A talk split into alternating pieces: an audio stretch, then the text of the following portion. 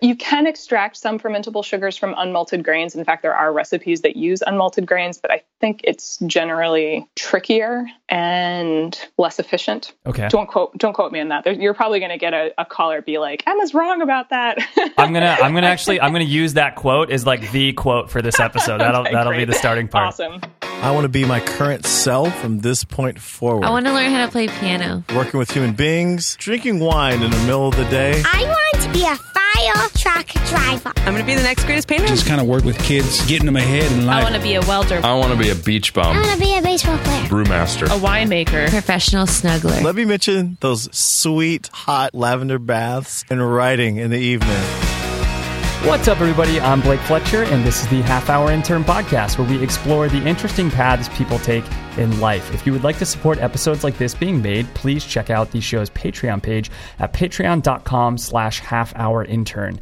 In today's episode, I speak with Emma Christensen, who is an accomplished food writer, um, but we are not going to be talking about food writing. What we are going to talk about is home brewing beer. So Emma, in addition to all of her usual food writing, has written two really awesome books about brewing beer. She's written Brew Better Beer and True Brews, both of which are fantastic books, and they can teach you a lot about brewing beer, and they'll also give you a lot of different recipes for different beers that you can brew. Um, but she will teach us all about the equipment needed and the cost that you need to invest into brewing beer, uh, the ingredients that we're going to use to brew beer, the process of brewing beer, like what exactly is happening scientifically, and uh, different problems that might arise. And she'll let us know if we can trust that our first batch will be any good, or if we're just going to have to dump it all down the sink. And uh, and then we'll also talk a little bit about how, since she has started home brewing and is such an expert in this, how it has kind of changed her perspective on beer and her enjoy- enjoyment of drinking beer. So, um, really cool episode for you guys. I hope you all like it. Without further ado, here is home brewing. Emma, thanks so much for joining me on the show. Thanks for having me. I'm happy to be here. Yeah, absolutely. So I have always wanted to learn about home brewing, um, and my sister is probably going to be very angry hearing me say that because my sister home brews sometimes. But I've just, I, I don't know, like I've never reached out, and I know a few other people, and it's just never really worked out. And I feel so honored and happy that you are the person that I am going to get to learn from, and that we're going to get to learn from because you are like a beer brewing expert, like a home brewing expert. You've written books on it. Like you really, really, really know what you're talking about. So this is going to be so rad. So thank you so much. You're welcome. happy to be here. so why don't we start out with uh, equipment and equipment related stuff so what is the absolute minimal equipment that we would need if we wanted to start home brewing and what is like the absolute minimal amount of money that we could spend on this if we wanted to get started Yeah. So my best answer to that question is um, I say start with a one gallon batch. Um, a lot of people, a lot of homebrewers get into this and they want to do a five gallon batch, which is big and like you make so much beer and it's like awesome and get to boil lots of liquid. But it's but it's actually it's a little bit harder. The equipment is more expensive. The equipment is bigger. So I say scale it down for your first batch. Um, start with a one gallon batch. And for that, the equipment is pretty minimal. Like, um, uh, you need a pot. And for the most part, you can use any pasta pot that you have in your kitchen. Um, and that is for boiling the grains. That's one of the first steps of the home brewing process. And then you need a couple other like brewing specific things, which you can pick up at any home brewing store, which are all over the place now since home brewing is so popular. Or you can buy it online. Um, like one of the stores that I really like is Northern Brewer. They're out of Minnesota.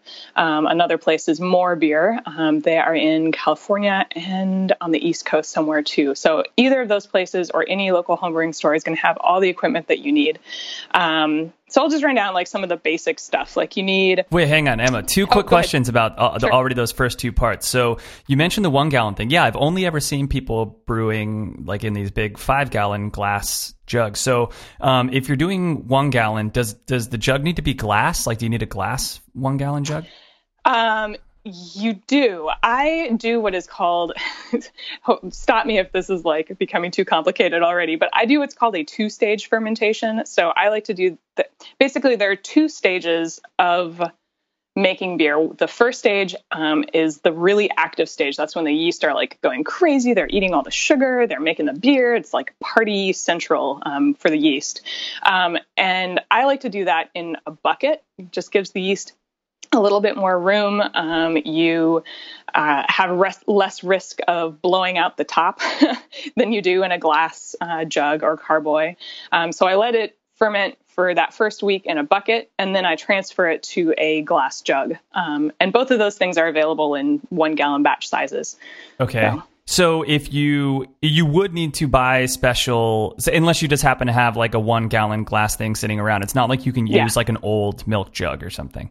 Definitely not a milk jug, but what you can use is like those glass jugs that you buy cider in. So just any one gallon glass jug Okay, basically cool. will work. Yeah. And then the other piece on the one gallon thing is you mentioned just using like a regular uh, pot you would have for pasta lying around to Mm-hmm. uh, to cook the grains.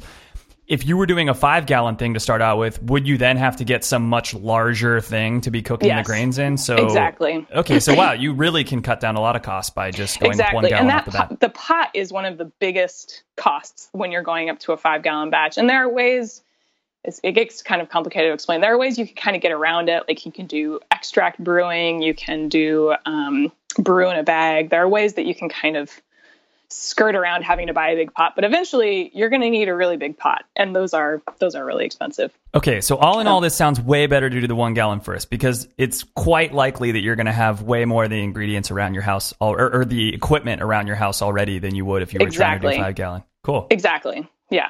All right, and, so what else do we also need? with also with one gallon batches or with uh, the equipment for one gallon batches, the things are just less expensive overall. Like, um, let's see, let me pull up my little spreadsheet. So, like, a two gallon food grade plastic bucket is about five dollars versus fifteen dollars for a six gallon food grade plastic bucket. So, like five dollars versus fifteen dollars, and then all this stuff just kind of adds up after a while. So, if you're looking for like cost effective, you know, small scale, just way to kind of see if you like brewing, just get a taste for it. I always say start with one gallon. If you really love it, it's not that big of a deal to upgrade to a five gallon setup. Yeah, for sure, for Yeah. So what uh what other sorts of things do we need? So the bucket and the jug are the two big things. Um, like those are the main things. You need um, what's called an airlock. Um, an airlock fits inside the lid um, of the bucket and also inside of the stopper that comes with the jug, and that just allows gases to escape while the beer is fermenting, but prevents things from outside coming in. So it's just kind of a way of keeping keeping the system clean and and keeping your beer um, protected while it's doing its fermentation thing. Why would you not uh, like I, I've brewed kombucha in the past, and I know that you brew. uh, Obviously, you've written a book on that as well. Um, I know you brew kombucha. Like when I brew kombucha, I just take like an old shirt or like a cheesecloth Yeah. or whatever and put that over the top. Can you not just put cheesecloth over the top? Um, it's not ideal, especially if you're starting off. There are advanced ways that you can do beer. Um, you can make what, what are called sour beers or wild fermented beers, spontaneous fermented beers. But that's kind of like, you know, brewing master's program kind of a thing. So you're like Um, brewing at your own peril if you are. Uh, A little bit. It's a little. It's it's yeah. It's definitely a little trickier, a little more of an advanced advanced move. okay. Um, but yeah, when you're so when you're starting off with beer, I think, especially when you're first learning it, um, the idea is that you want to keep the whole system closed. You want the only things you want in the beer, fermenting your beer, affecting the flavor of your beer, are the things that you are choosing to put in there. So you keep everything sanitized, you keep everything kind of sealed off and in this closed system. Um, and that way you just control the fermentation, you control what's happening. Um, and the other thing you do is um, you uh, bl- you lock out air, you lock out oxygen, which can eventually get into your beer and cause some weird flavors and weird other weird uh, uh, reactions to happen. Hmm. Interesting. Yeah. Okay. So uh, anything else? Uh, you need a couple things for transferring the beer from one container to another, um, and those are it's basically a siphon system. Um, it's just like siphoning gas from a car. Uh, not that any of us have ever had to do that, probably, but um, it's it's a little bit tricky. But it's just one of those things you you do it once, and then you kind of have the muscle memory of of operating a siphon. Um, and let's see, siphon. Um, various hoses, uh, bottles, bottle fillers, bottle caps, bottle capper um, for when you get to the bottling stage. And that's about it. Um, If you're only making one gallon, so do you need I'm wondering, like, if when you're, and I'm jumping way ahead here to the, the brewing part already, but I'm wondering if, um, if you're only doing one gallon, do you really need to put it into bottles, or can you just pour it straight from that gallon container into a glass, let's say, for yourself, or is there too much like sediment and just kind of crap floating around on the bottom? Well, there are two two things. One is that sediment, like you end up kind of stirring up a lot of sediment if you just pour it straight from the jug, and the other thing is carbonation. Um, when you're making beer, um, so you get this like sugary liquid. It's called the wort. Um, that's kind of the the baby beer, the unfermented beer. Uh, you add yeast. Yeast eats the sugar in that in that wort and makes carbon dioxide and alcohol as a as a result. The alcohol stays in the beer. That's what makes it alcoholic. But the carbon dioxide actually floats out the top. It floats out the airlock that we were talking about. Um, and so when you bottle the beer, you actually have to trap the carbon dioxide in the bottle to to get it to carbonate. Does that make sense? The, yeah, to absolutely. Keep it simple. Yeah. So, so, so that's what the bottling process does. It, it, it traps the that carbon dioxide. It prevents it from leaving and, and makes it carbonated. However, you can't. You don't necessarily have to go through the whole bottling thing, um, buying a capper and everything. You can get what are called swing top bottles, um, and that's kind of a, a good middle ground. It, it comes with um, those bottles come with like. Uh, a swing top. yeah, just like okay. super like hip, like hipster bottles that are yeah. around nowadays for like cold exactly. brew coffee and stuff like that. Exactly, exactly. And actually, those you could use those. I I'm pretty sure you could use those. Um, things under pressure need a certain amount of like it, it needs to be a heavy duty swing top bottle. You can't just use you know a bottle that you get from IKEA. Like it's good to either use a reused bottle that you know had carbonated a carbonated liquid in it before, um, or you can go to a home brewing store and buy it for like, I think you can buy like a 12 pack of swing top bottles for 20 bucks or something like that. And you can reuse those again and again and again. Okay. Okay. Um, all right. Before we get into all the actual brewing stuff, I would sure. love to know if there are any other sorts of like, if there's any other fancy equipment that the even if let's say even if we were only brewing one gallon and we just really wanted to like break the bank and go go all out is there like extra fancy optional equipment that you can do if you want to? And, and like why would you want to do any of these things? You can always find fancier equipment. Like there are there's a whole world of like equipment nerdiness that you could just go into with homebrewing and there's it's it's it's like a Willy Wonka. That's not the right. That's not the right. Let's see. It's it's like uh, it's like a kid in a toy store. Like you can walk in and buy so many gadgets, um, some of which are really useful, some of which are just kind of fun and shiny to have. Um, for a one gallon batch, I think there's not too much. Like the one gallon process is just so simple. You're you're working with such a small amount of grains and such a small amount of liquid that it's kind of probably not worth it to to upgrade a lot of stuff. Um, the number one upgrade for a one gallon batch is probably to buy um, a slightly larger pot, um, the, the the stock pot um, that you use in that first stage. Most pasta pots will work. They're about two gallons. It gets a little bit tight, um, and you kind of have to keep an eye on it. If you want to like give yourself some breathing room, then you should buy a three gallon pot and you'll be totally clear. Um, but when you get up into five gallon batches, oh, there's so much equipment. You can you can buy these force chillers that chill your your wort down in like like five minutes. You can buy uh, you can buy like I can see it in my head. You can buy um, uh, sparging equipment. That's another step that happens and when you're doing all grain brewing. There's so the many cool terms. I love wort. Oh I love it's sparging. Like, These are great yeah. words. Half of the battle with learning how to brew beer is just like getting the vocab down and understanding what these things are. It feels so like foreign at first, and then you find yourself just like, oh yeah, sparge that and wort that, and like. I like these words so much because it's really nice when you learn a new word and it just sounds like like the area it comes from or something, you know? And it's like if I'm yeah. drinking a beer, it's it's always good to like picture yourself as like a Viking, like drinking your beer out of like a buffalo horn or something, you know? And yes. if, when you're saying words like sparging and wort, it's like those are that's definitely like Viking talk right there. Yeah, or like pirate talk, sparge the wort. yeah, totally. exactly.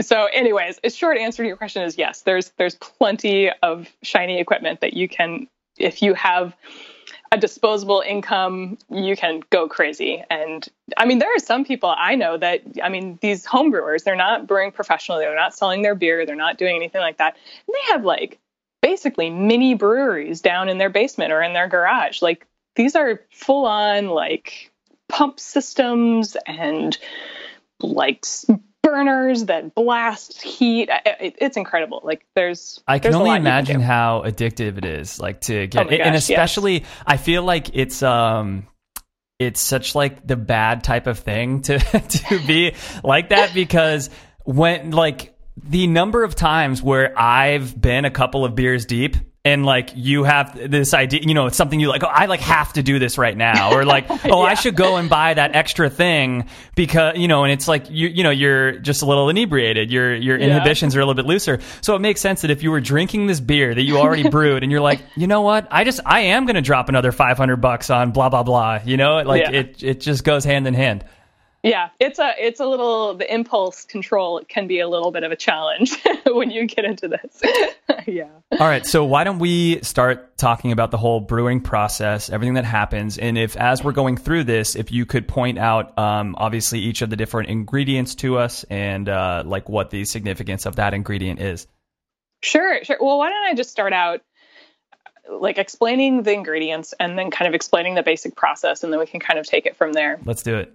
Um, so all beer, like i any beer you drink, any commercial beer, any craft beer, any beer that you drink when you're on vacation in Germany, like any beer, at its base is really four main ingredients. Um, you've got malted grains, which are basically they're usually barley, but they can be also be wheat. They can be uh, uh, spelt. They can be rye. They can be any kind of grain. And malted, I'm putting that in kind of quotation marks in you know in my in my mind. Um, uh, malted just means that they're kind of partially sprouted, and that just makes um, there's a lot of like carbohydrates and starches and stuff inside of the grains, and malting it, partially sprouting it, um, just makes those carbohydrates more accessible to you. Those carbohydrates are going to get broken down into simple sugars. Simple sugars end up becoming yeast food. So, in a roundabout way, those malted grains are just yeast food. So Um, if so the grains the- were not malted, then the yeast would not even really be able to break them down. Probably not. Um, and I'll explain it a little bit more when we get kind of more into the process side. But yeah, you need that malting step in order to make beer. Basically, I you might you you can extract some fermentable sugars from unmalted grains. In fact, there are recipes that use unmalted grains, but I think it's generally trickier and less efficient. Okay. Don't quote don't quote me on that. There- You're probably going to get a, a caller be like, "Emma's wrong about that." I'm gonna I'm gonna actually I'm gonna use that quote as like the quote for this episode. That'll Okay, that'll be the starting part. Awesome. Awesome. um, okay, so you've got the malted grains. That's one. Um, the next key ingredient, this is really key, is water. Um, water is the base of your beer. Beer is mostly water. Um, and you can use any water that you have. You don't have to get super fancy about it. As long as you like your water, like the water you get out of your tap, as long as you think it's pretty good for drinking, um, then it's fine for brewing. Uh, you can use filtered water if you want to get a little bit fancier. Um, and then if you want to get really fancy, there are a lot of like minerals and little things that you can add into the water if you want to like replicate the exact water of you know this pilsner area of germany or other brewing areas of the world. Um, but when you're just starting out don't stress about it. Just use just use your water. It's totally fine so malted grains water. Um, the next thing is hops. Um, hops is actually a relative newcomer to brewing, and some people would argue that it's not even really an essential ingredient. ingredient. Um, hops are basically they're a flower, um, and they flavor the beer. They give it a little bit of balance. The the malts are very sweet and have this kind of nutty caramely flavor in the beer. The hops add a little bit of bitterness. Um, they also add some aromas and flavors, uh, which can kind of range from um, they can add like fruity flavors to the beer, like apricot and pineapple, or they can add like a piney flavor or um, Yeah, like, like the typical flavor herbs. that people would think of when they drink an IPA or something, just like very piney. Yeah, piney, citrusy, um, lemony. Uh, yeah, a lot of those, um, a lot of those aromas and flavors. Um, see if there's anything else I want to say about hops right now. Um, you don't need hops to brew beer. Like it's really just a flavoring. Like it's there's no if you forget to add hops to your beer, like you'll miss that flavor, but it, but your beer will still become beer. like so the only not- two ingredients that make a beer beer are malted grain and yeast. It doesn't even need hops. malted grain you need water Right, um, right, and then yeah and then and then yeast is yeah yeast is the fourth ingredient um, and yeast is fun because any yeast will ferment any beer um, and as these beer styles have evolved there are particular yeasts that have kind of evolved to match those styles so you have like a wheat uh, let me sure I'm getting my terms right. Um, you can get like a Hefeweizen yeast to make your Hefeweizen beer. Um, you can get like a Belgian strain of yeast to make your triple or your double or any Belgian style you want to do. Um, but you can really mix and match. Um, and yeast will yeast changes the flavor of the beer a little bit. Like it, it kind of every yeast strain has its own particular like flavors that it brings out or um, uh, I'm trying to explain it. Um, every yeast is just a little bit different and will give your beer something else. So I think when you're first starting off, it's probably good to like play it safe and just match the Hefeweizen yeast with the Hefeweizen beer. But once you get into it, it's a whole world and you can really experiment with making like you can use uh, an American West Coast yeast to make your Hefeweizen and give it kind of a more crisp, like West Coast American feel. You can um, you can bring out fruity flavors in an IPA by using a Belgian style yeast. Like there are a lot of ways that you can mix and match and just have a lot of fun and really customize your beer to your own taste. How many different types of yeast are there? Oh my God. there are so many different kinds of yeast. And now more than ever, like maybe, let's see, we're in 2016 now, maybe like 15, 20 years ago, you could really only buy a couple varieties of dry yeast. There were only a couple, what I mean to say is there were only a couple varieties of yeast available to homebrewers. Now you can basically get almost every variety of yeast that's available to the big breweries. Um, so it really is like a Willy Wonka situation going into the homebrew store. You can lots of different kinds of yeast. That's so great. So if if any of us have ever been to like a really good liquor store that has let's say hundreds of different beers on the shelf and you're just like or let's say they have hundreds of different just IPAs, like nothing else, as is basically the case in every liquor store in San Francisco.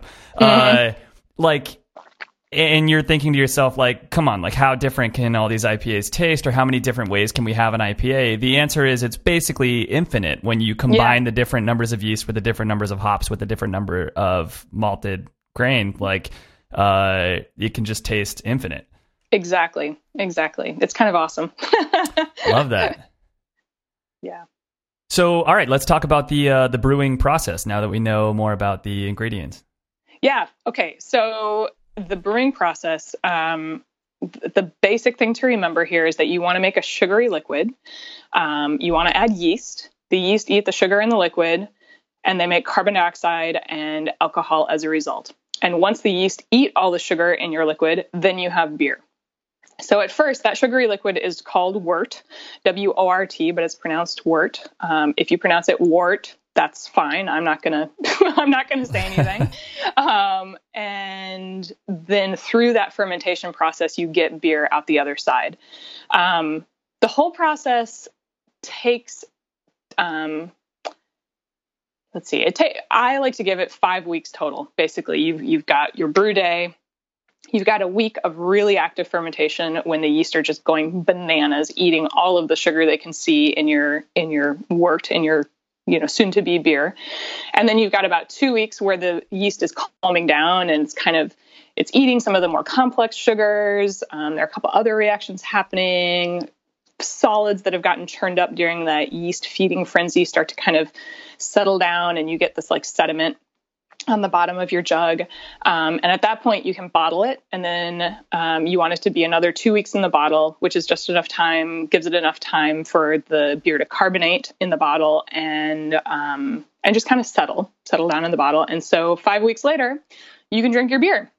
Okay, so let's break that apart a little bit more. Um, Yeah. So, how do we make the wort? Is that the part where we're just doing the malted barley or whatever malted grain in in a pot? Um, and you, how long are you cooking that on the stove for? Sure. So basically, you mix your malted grains, and that is a your malted grains are going to be that that's like your recipe for the beer.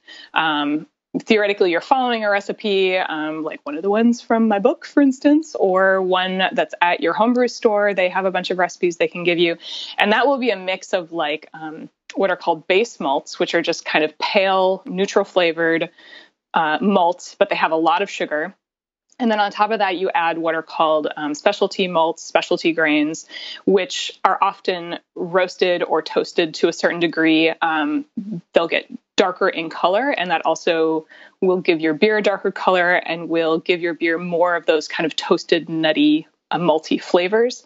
But the further that you toast a grain, the less it has. Um, the, the less sugar it has, or the less uh, the less potential sugar it has. Right, right. So you kind of want this base of you want the base of a lot of just like sugary but bland tasting malts, but then these kind of awesomely tasty but not super sugary malts on top of that. So that's your your grain bill. And now, Um, are you also going to be throwing your hops into this mixture, or do the hops come in at a later point?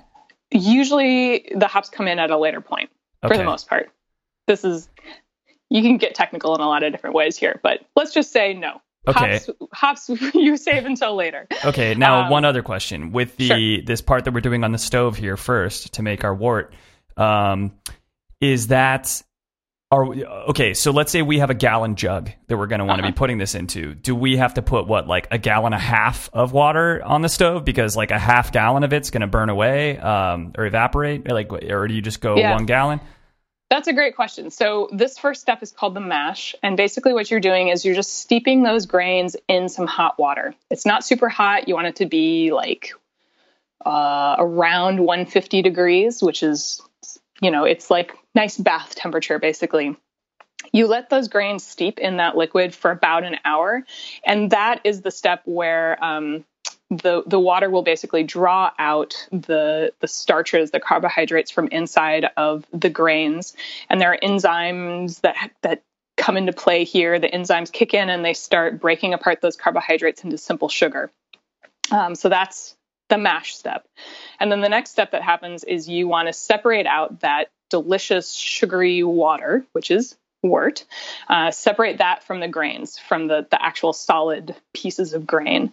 The solid pieces of grain we are not interested in, in anymore. We've gotten everything that we want from those grains, and you basically strain them out and you can uh, you can compost them. You can feed them to your cow if you have a cow in your backyard. Um, you can do a lot of you. Can, you can dry them and, and use them in other um, recipes. But basically, we're done with the grains.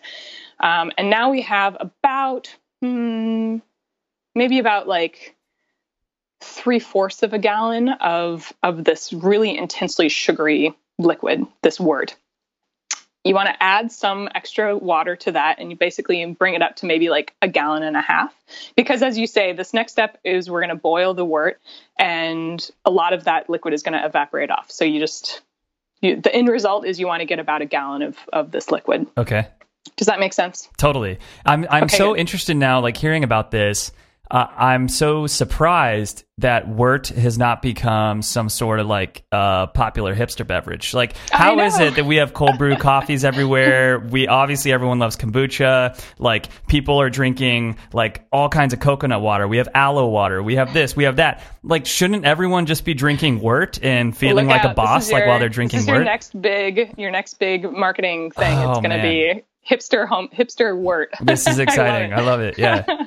um, and at this point, I mean, I encourage people to go ahead and give it a taste. Um, the wort at this point, it tastes nothing like beer. Like you drink it and you're just like, how how in the world does this become the beer that I like to drink at my local bar? Like it it it tastes like um, well, it's hot for one thing. It's warm at this point. It's um, it tastes kind of oatmeal-y, like it's really um, uh, grainy. It's incredibly sweet. You have tons of sugars in there. It's it's kind of syrupy almost too because the the sugars dissolved in the liquid just make almost like a simple syrup that kind of a, a feel. Yeah. Um, it's tasty, but it's also I don't know if you if you market that, I'll be curious to try it.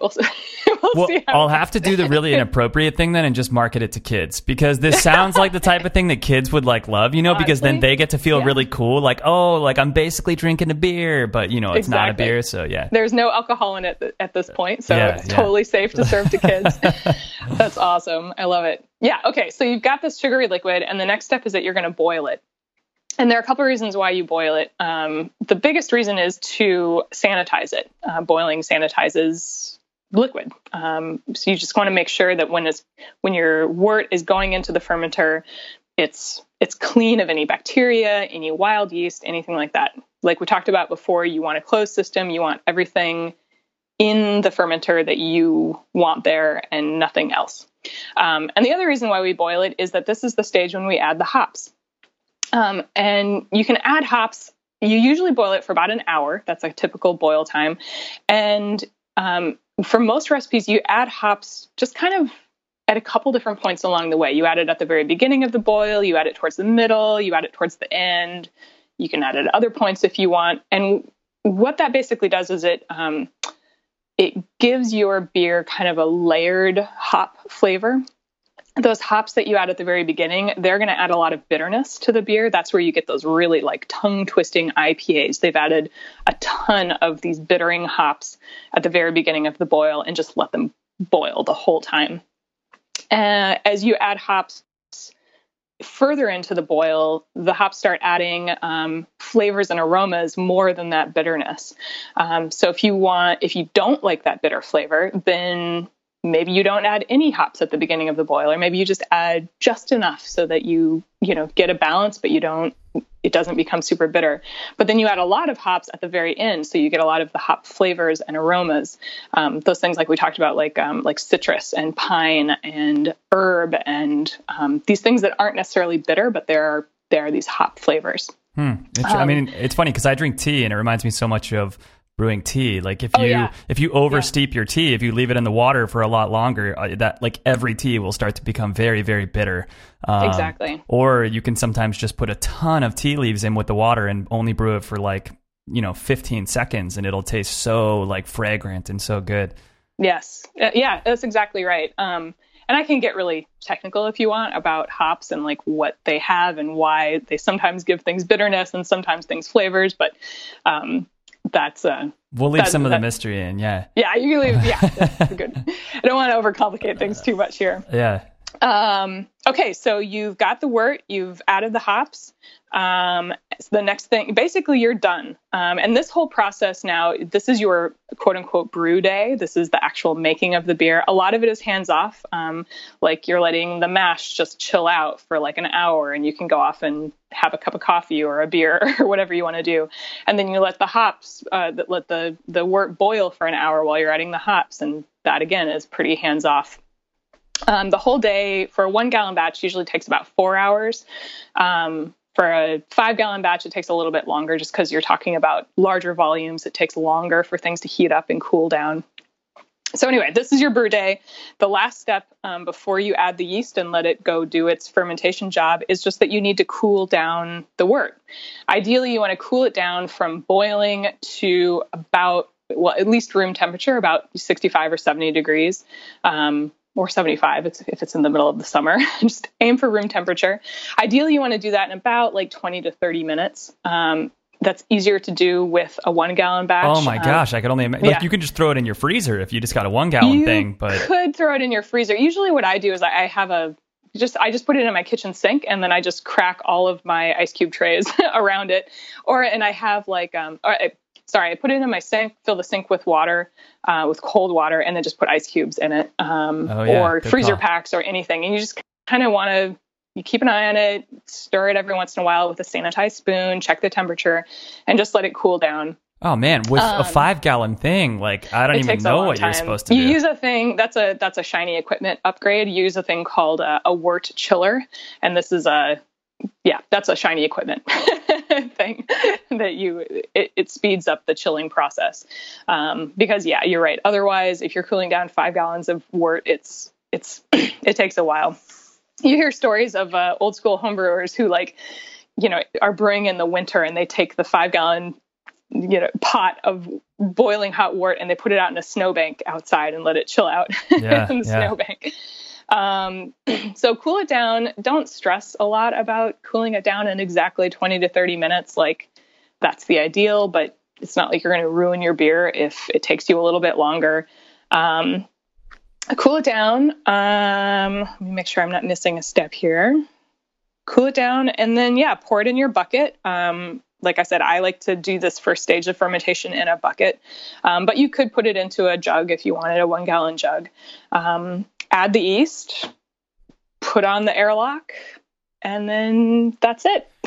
So were you saying were you saying that the reason that you do the bucket and not the uh, gallon container is so that way just too much pressure doesn't build up in the gallon container? exactly, But exactly. You If said that it has a special top on the thing that allows pressure out but doesn't allow stuff in. Uh, it um, it the airlock when you're inside of a inside of a glass jug.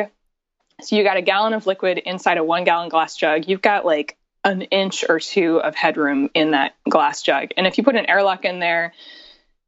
When the fermentation really gets going, it just can't keep up. Um, you also have a um, when the beer is fermenting, it kind of pushes up a bunch of like uh, like scuzzy, sudsy stuff at the top, and that can build up on the top of the of the jug and Yeah. eventually just push the airlock just right out.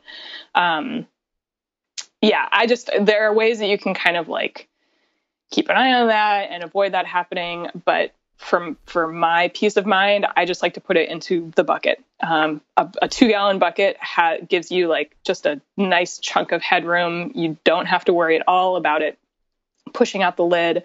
Um, you just let it do its business. Um, the other advantage, I think, to a one gallon uh, to to doing this first stage of fermentation in a bucket is that um, you the first stage of fermentation churns up a lot of um, of that sediment, like I was talking about, the the scudgy, filmy stuff on the top. There are proteins. There are leftover little bits of the malted grains that you didn't strain out quite Emma, enough. please tell me that there is some sort of like pirate Viking word for that. Oh, what is it? Oh, there is a word. I'm totally blanking on it. I just call it it's sludge. Uh, yeah, it's got to be the best word yet. Um, I mean, like they must have given that such a good name, you know? actually I, I it's I think it's just called the lees. L E E S. Oh I feel no! like there's another word though. I know that's such a delicate name for basically sludgy crap that collects at the bottom of your of your bucket. Yeah, for sure. Oh, again, somebody somebody's gonna write in and be like, I can't believe like it's this word, and and here I am. yeah, My mind is just a blank. no problem. It's all right. So please write in and correct me. Like, Yeah. it'll be something awesome. Or we should make up our own word if there's not a word. we will. Yeah, for sure. Um, anyway, in the bucket, you get this like it's it can be up to like an inch thick. This like sludgy sediment layer that collects at the bottom, and I just like to get the beer off of that sludgy stuff. It's it doesn't it doesn't start affecting the flavor that fast. Like if you if you let if you left them together for like three months, you might start to get kind of that composty, uh, like like swampy aroma in your beer. But anyway, I just like don't like it. Yeah. I want my beer to be clean. yeah, for sure. And you have the ability um, to, clean it out if you uh, are doing the bucket. Exactly. And then if you if I transfer it into the jug, I leave all that sludgy stuff behind.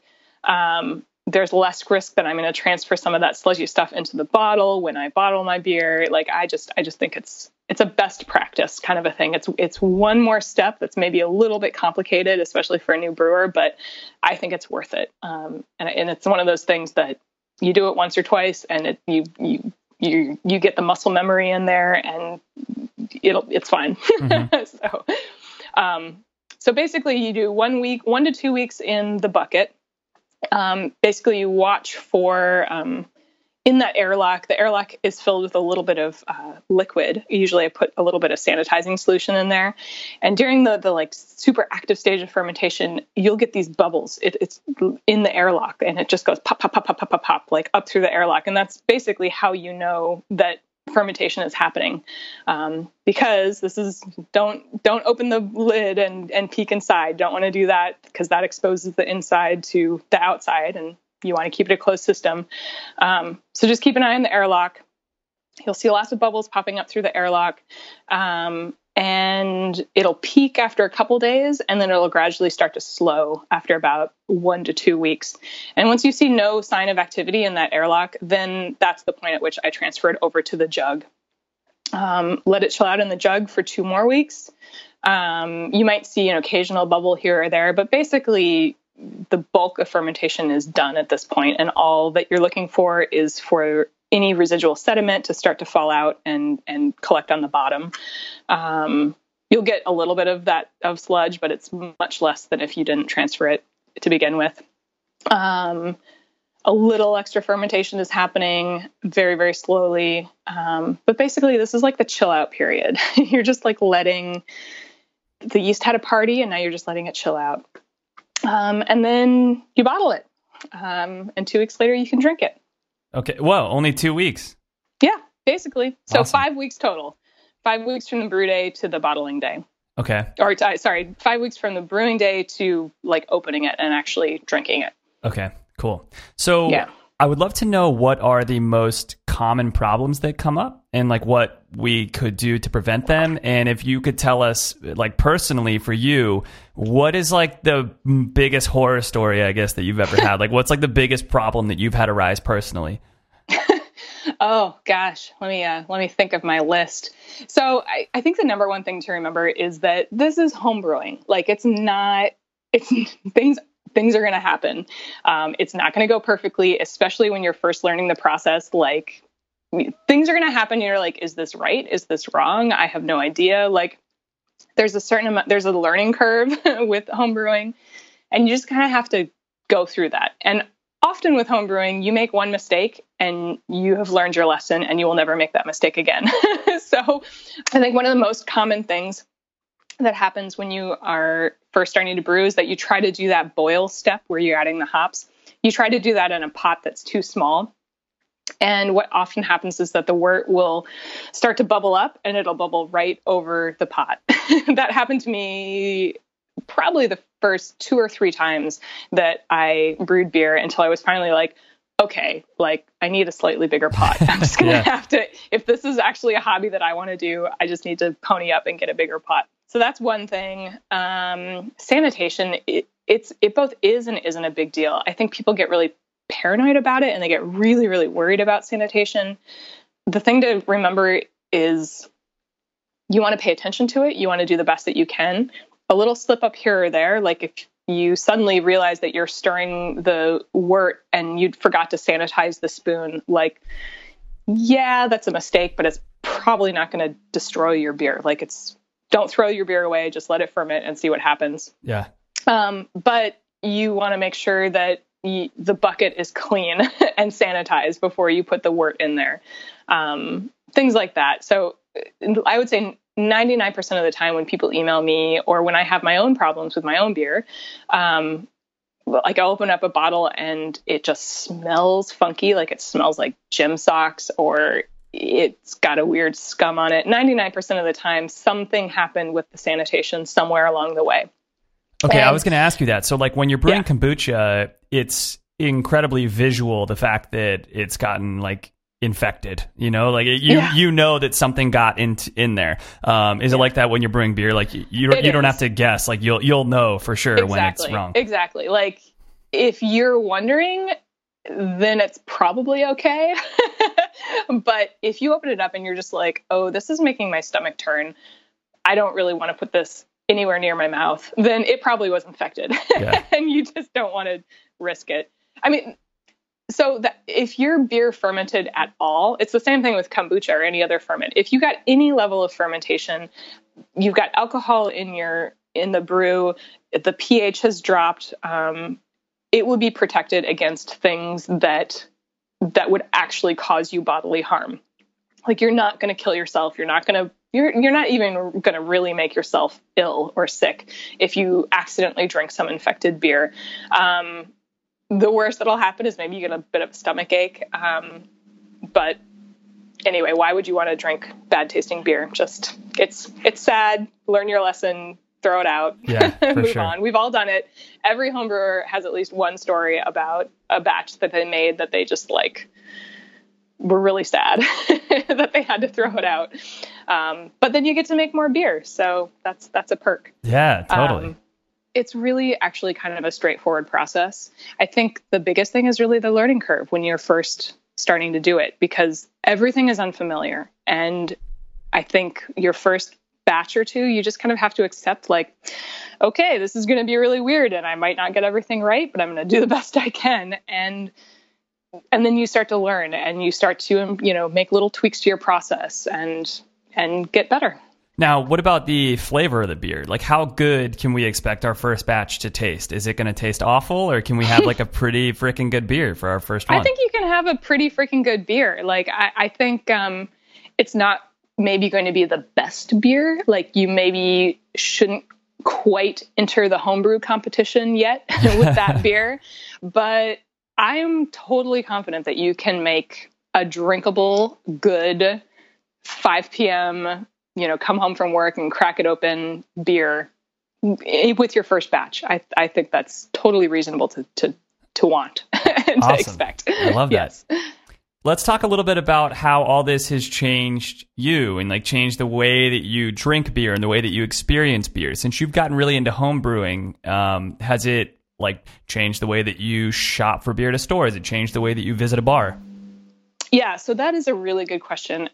I really loved working on this book. It's got about oh, I've lost track now. It has at least like 75 homebrew recipes, beer recipes.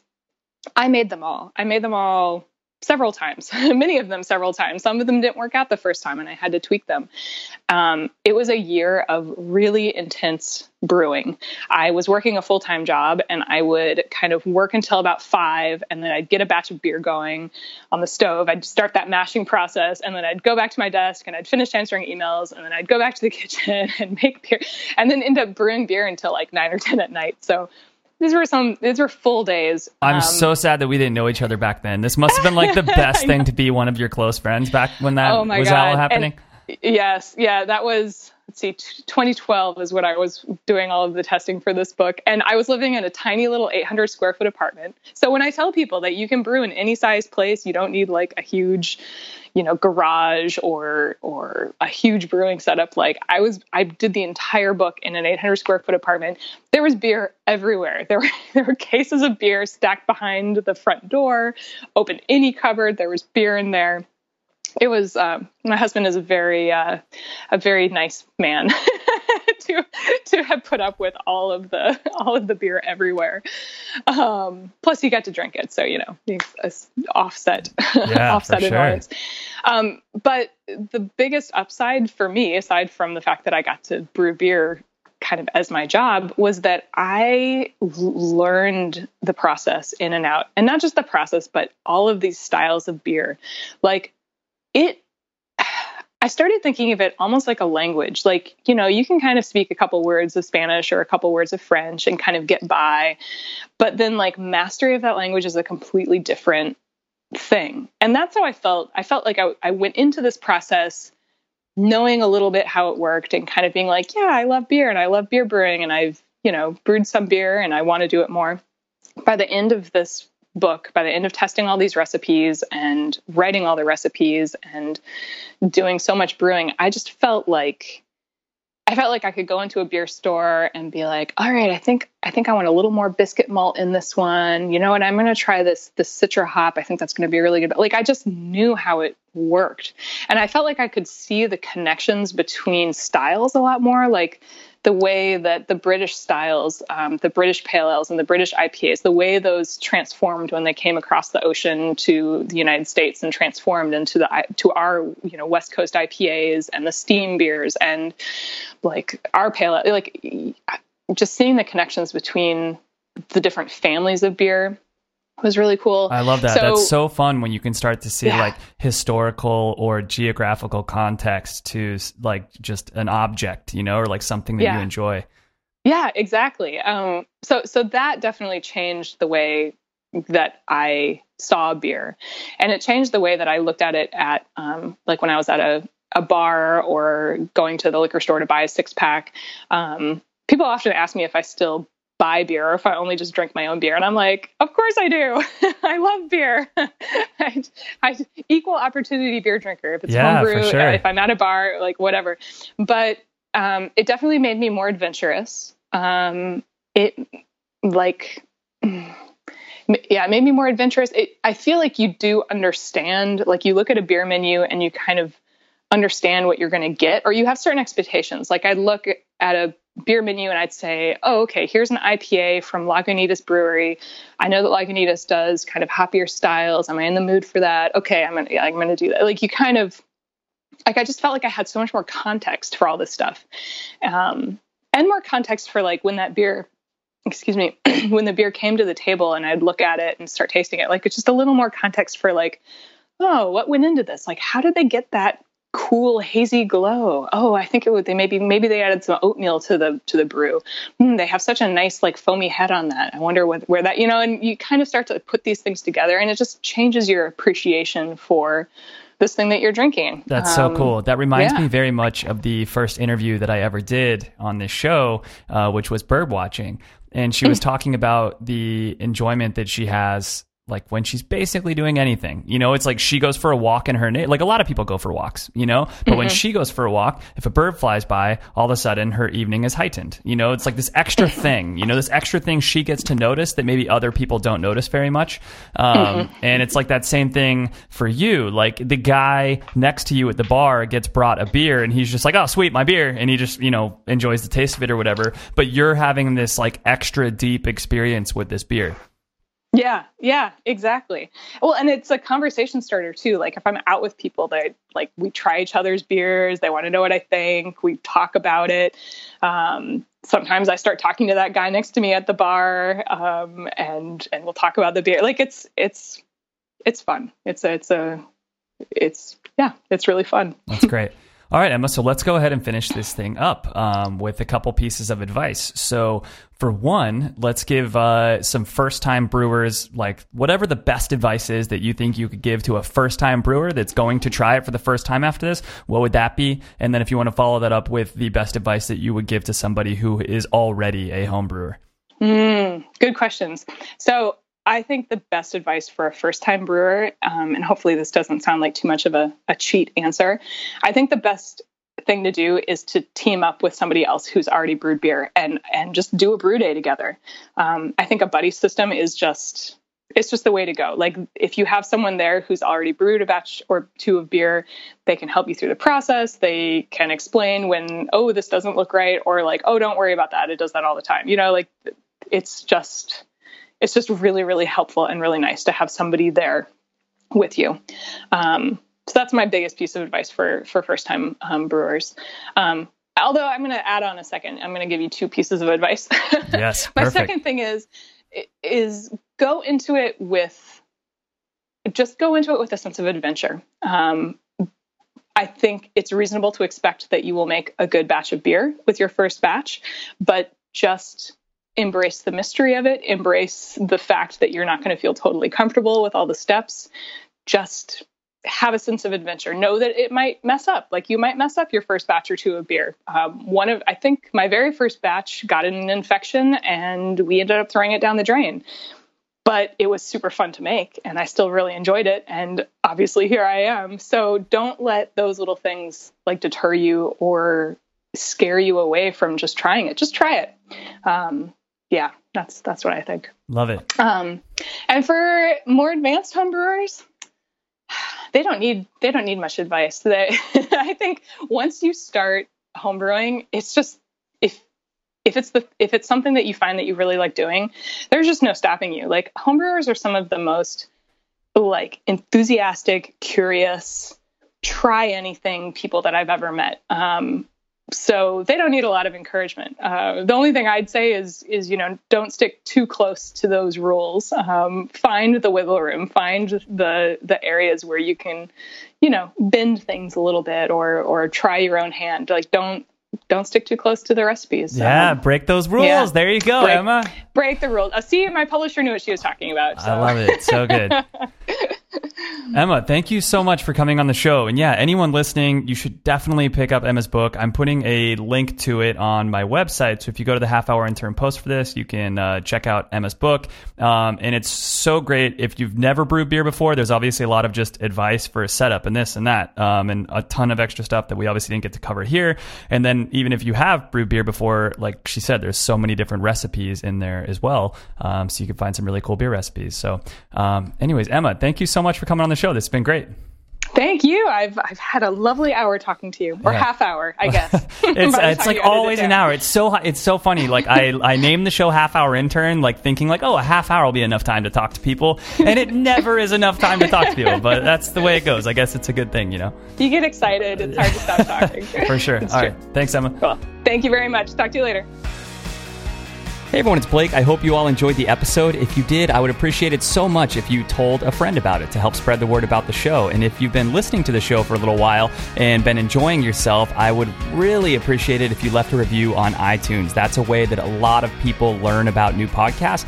And the more reviews and the better reviews that a podcast gets, the more people that that podcast ends up in front of. So that would be a really awesome way to help the show. And if you're sitting there and thinking to yourself, yeah, that's all fine and good, Blake, but uh, what are you going to do to help me out? Well, how about being a guest on Half Hour Intern? That is right. You could totally be a guest on this show. So if you have been sitting there listening to this show and thinking to yourself, you know what, I do this totally awesome thing for a living, or you know what, I have this awesome hobby that I'm really, really passionate about, and I would love to tell people about it. Go to halfhourintern.com and click on the submit your ideas link at the top of the page. And through there, there will be forms that you can fill out to get in touch with me about the possibility of coming on the show and being a guest yourself on the Half Hour Intern podcast. Thank you guys so much for listening.